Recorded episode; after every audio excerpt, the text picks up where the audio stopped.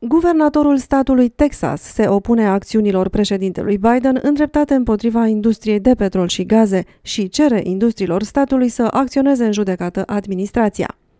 Șeful politicii pentru Asia al președintelui Biden este membru fondator al unei organizații non-profit de promovare a studiului limbii chineze, iar organizația este acum suspectată a fi un paravan pentru campaniile de influență ale Partidului Comunist Chinez.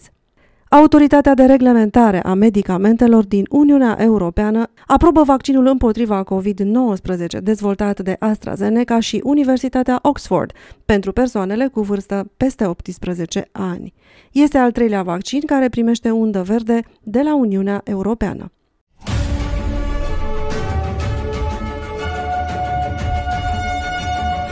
Guvernatorul statului Texas se opune acțiunilor președintelui Biden îndreptate împotriva industriei de petrol și gaze și cere industriilor statului să acționeze în judecată administrația. Guvernatorul statului Texas, Greg Abbott, a semnat joi un ordin executiv prin care direcționează toate agențiile de stat să acționeze în judecată administrația Biden pentru orice măsură care amenință industria energetică a statului. Statul Texas va proteja industria petrolului și gazului împotriva oricărui atac ostil lansat din Washington DC.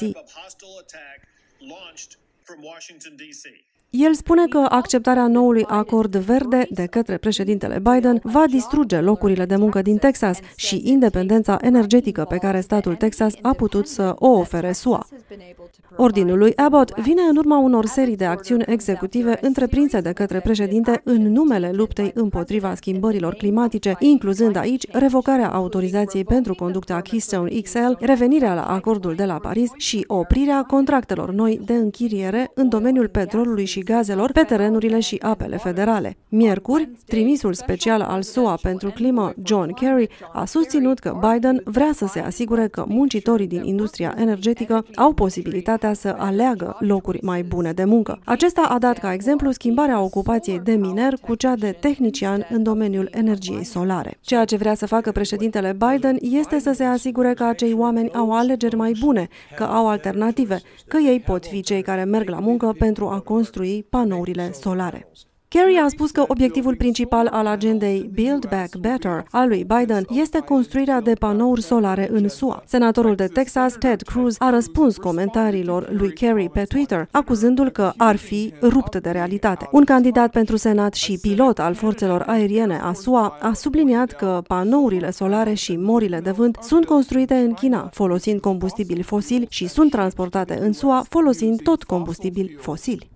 Guvernatorul Texasului a declarat că ordinul său va ajuta la garantarea faptului că guvernul federal nu poate lua mijloacele de trai ale texanilor, care muncesc din greu pentru a furniza energia necesară statului și țărilor. Șeful politicii pentru Asia al președintelui Biden este membru fondator al unei organizații non-profit de promovare a studiului limbii chineze, iar organizația este acum suspectată de a fi puternic influențată de agenția de propagandă APCC. Se ridică întrebări în ceea ce îl privește pe Kurt Campbell, cel care conduce politica lui Joe Biden în Asia. Acesta ar fi fost director executiv al unei organizații non-profit, suspectată a fi un paravan pentru campaniile de influență ale Partidului Comunist Chinez, conform unui articol al Washington Free Beacon. Organizația, cunoscută și sub numele de Fundația Strong US China, are acum website-ul offline, dar pe o pagină arhivată a acestuia, Campbell figurează ca vicepreședinte al organizației organizației. Potrivit unui articol de opinie pe care l-a scris în 2013, el a înființat organizația non-profit pentru a-i ajuta pe americani să călătorească în China și să învețe limba chineză. Acest lucru se întâmpla la doar câteva săptămâni după ce Campbell și-a părăsit poziția pe care o avea în Departamentul de Stat în administrația Obama. O parte din finanțarea inițială a grupului de reflexie a fost contribuția femeii de afaceri chinezo-americane Florence Fang. Fang figurează ca președinte de onoare al filialei din San Francisco a Asociației Naționale pentru Unificarea Pașnică a Chinei. Departamentul de stat al SUA a declarat că organizația este parte a Departamentului de lucru al Frontului Unit al Partidului Comunist Chinez, PCC, o agenție chineză însărcinată cu răspândirea agendei Beijingului în străinătate. Agenții Frontului Unit al PCC se folosesc de programele de schimburi economice și culturale pentru a crea conexiuni cu politicieni occidentali, precum și cu lideri academici și oameni de afaceri importanți. Departamentul de lucru al Frontului Unit al PCC are ca scop influențarea și modelarea politicii Occidentului cu privire la China, pentru a deveni mai favorabilă intereselor strategice ale regimului chinez. Un alt membru al conducerii fundației Strong US China este Ronnie Chan. Acesta este un cetățean american care a fost consilier pentru Consiliul de Stat al regimului chinez. De asemenea, el este un fost oficial guvernamental din Hong Kong și directorul unei organizații care este înregistrată în SUA ca fiind misiune străină a guvernului chinez. Printre sursele de finanțare ale fundației se află și conglomeratul chinez Wangxiang. Compania chineză a devenit cunoscută în ultimii ani pentru investițiile sale de sute de milioane de dolari făcute în 2012 într-o mică companie energetică care în acea perioadă era un client al lui Hunter Biden, fiul președintelui Biden. Financial Times a menționat compania într-un articol din 2019 intitulat Rețeaua de interese a lui Hunter Biden. Fundația Strong US China a promovat regimul chinez și proiectele sale.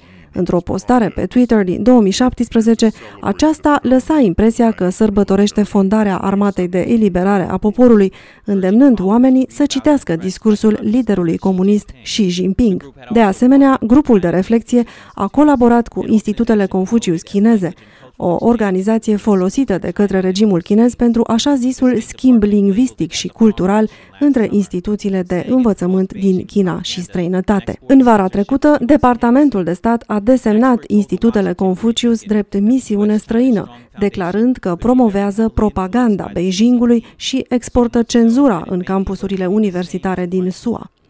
Autoritatea de reglementare a medicamentelor din Uniunea Europeană aprobă vaccinul împotriva COVID-19 dezvoltat de AstraZeneca și Universitatea Oxford pentru persoanele cu vârsta peste 18 ani. Este al treilea vaccin care primește undă verde de la Uniunea Europeană. Agenția Europeană pentru Medicamente spune că, la testări, vaccinul a prezentat o eficacitate de aproximativ 60%, cu mult sub eficacitatea de 95% a vaccinurilor împotriva COVID-19 deja autorizate. Uniunea Europeană are nevoie urgentă de mai multe doze pentru a-și accelera vaccinarea, din moment ce furnizorii importanți, cum ar fi AstraZeneca, Pfizer și Moderna, se confruntă cu dificultăți în livrarea cantităților promise.